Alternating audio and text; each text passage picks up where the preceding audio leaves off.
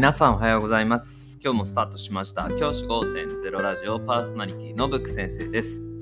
僕は現役の教師です。学校で働きながらリスナーの先生たちが夢よりちょっとだけいい人生をくれるようなアイデアを発信しています。より良い授業、学級ケア、働き方、同僚、保護者、児童、生徒との人間関係、お金のことなど、聞かないよりは聞いた方がいい内容を毎朝ろくじに放送しています。通勤の後からじゅっぷんかん聞き流すだけでも役立つ内容です。一人でも多くのリスナーの先生たちと一緒に良い教師人生を送ることが目的のラジオです。今回の授業、今回の、えー、ラジオはオンライン授業の乗り越え方っていう話をしたいと思います。ここ最近、新型コロナウイルスオミクロン株の感染拡大によって一斉休校、休校とか学級閉鎖なんていう風な形でになっている学校も多く全国に見られます。まあ感染者がこれだけ増えてしまうとですね、それを抑えるために、まあインフルエンザのような対策に少しずつなってきたのかななんていう風に思います。で、インフルエンザと違うのは、今この状況、にせんにじゅうねんからにせんにじゅういちねんにかけて大きく学校が変わったと思うのは、このオンライン授業の実施だと思います。以前であればオンラインで何かということはありませんでしたが、ギガスクール構想の端末付与によって各自宅で児童生徒の家で授業を受けることができるようになり、そしてオンライン授業がより現実的に行いやすくなってきました。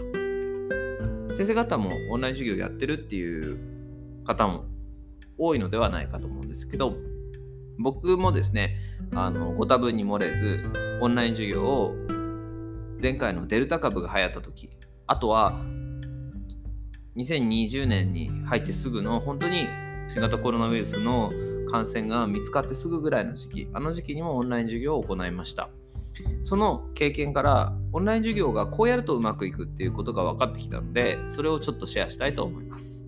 オンライン授業がうまくいくポイントは僕はみっつあると思っています。そのみっつについてお話をします。ひとつめ、オンライン授業がうまくいくコツのひとつめは、事前に課題をやらせておく。これがポイントです。普段授業でやるような課題で、児童生徒に教えたいことを問題形式でやらせておく。このことをですね、やってほしいと思います。普段授業の中で取り入れているような活動で、何か問題を解いたりとか、あるいは何か課題を解決みたいなものをですね、オンラインでやるとなると結構ね、あの時間がかかったりするんですよ。オンラインって準備とか、その接続が切れる切れないみたいなところもいろいろあって、なかなか難しいんですよね。なので事前に課題というものは送っておく、データとして送っておく。データを送るのにも遅れてないうちまだ届いてませんみたいなこともあるので、早めに送ってしまう。で、その課題をやらせておく。これが大事なことだと思います。そうすることによって子どもたちは自宅で課題をやった上でオンライン授業に臨むことができます。そうすると子どもたちの中でも聞くべきことが明確化できるので、かなりいいと思います。オンライン授業って先生方もオンライン研修とか受けた方いれば分かると思うんですけど、飽きちゃうんですよね、やっぱ対面と違って。なので事前に何を聞くかって決めて、そこだけでも集中してもらう。それが効率的な、えー、授業にオンライン授業になると思います。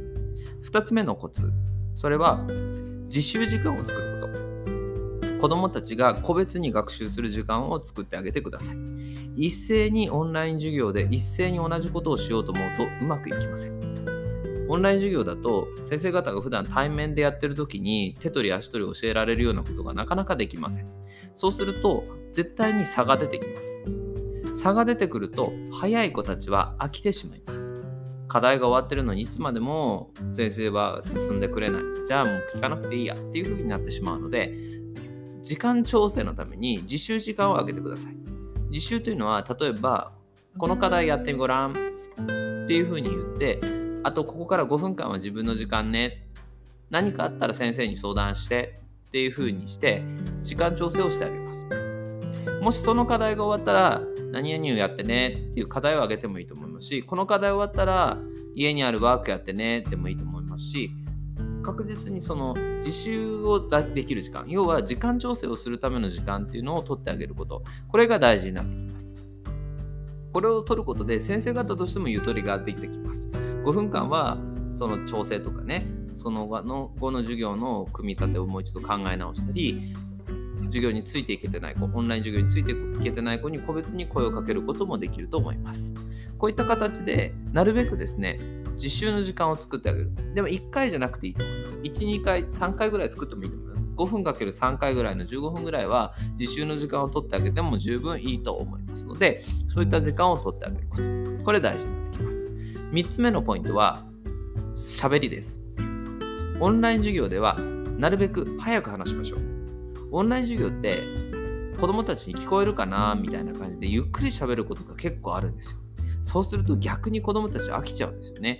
いいですか、このまま進めますよみたいに話してると子どもたちも眠くなっちゃうんですね。なので僕が今話してるぐらいのスピードでどんどんどんどん進めていく。はい、じゃあこの次の課題これねやってみようね。もし分かんなかったら今チャットで書くから文章で確認してみたいな形で進んであげるといいと思います。自分が喋ってること、先生方が話してることはもし早口で喋ってるところで何か次の指示をしたような場合にはチャットでその指示を書いてあげれば伝わりますから、なるべく早く、要は学習が早い子たちが飽きないような仕組み作りっていうのがすごく大事になってきます。学習が遅い子たちはあの救ってあげられますから、早い子たちがどんどんどんどん先に進めるように、オンラインでやったって授業が進むんだよっていうのを分かってあげる、分からせてあげる、それにを理解させてあげることが大事だと思います。このようにこのみっつの点に気をつけて授業をするとかなり授業の質として上がるというふうに思います。先生方がもしオンライン授業をされる場合はこのさんてんに気をつけてもらえればいいのかなというふうに思っています。ひとつめは事前に課題をやらせておく。事前に問題をやらせておいて、なるべく授業の中で課題をやる時間みたいなものは少なくしてあげる、予習をする時間を作ってあげること、はい、これがひとつめ。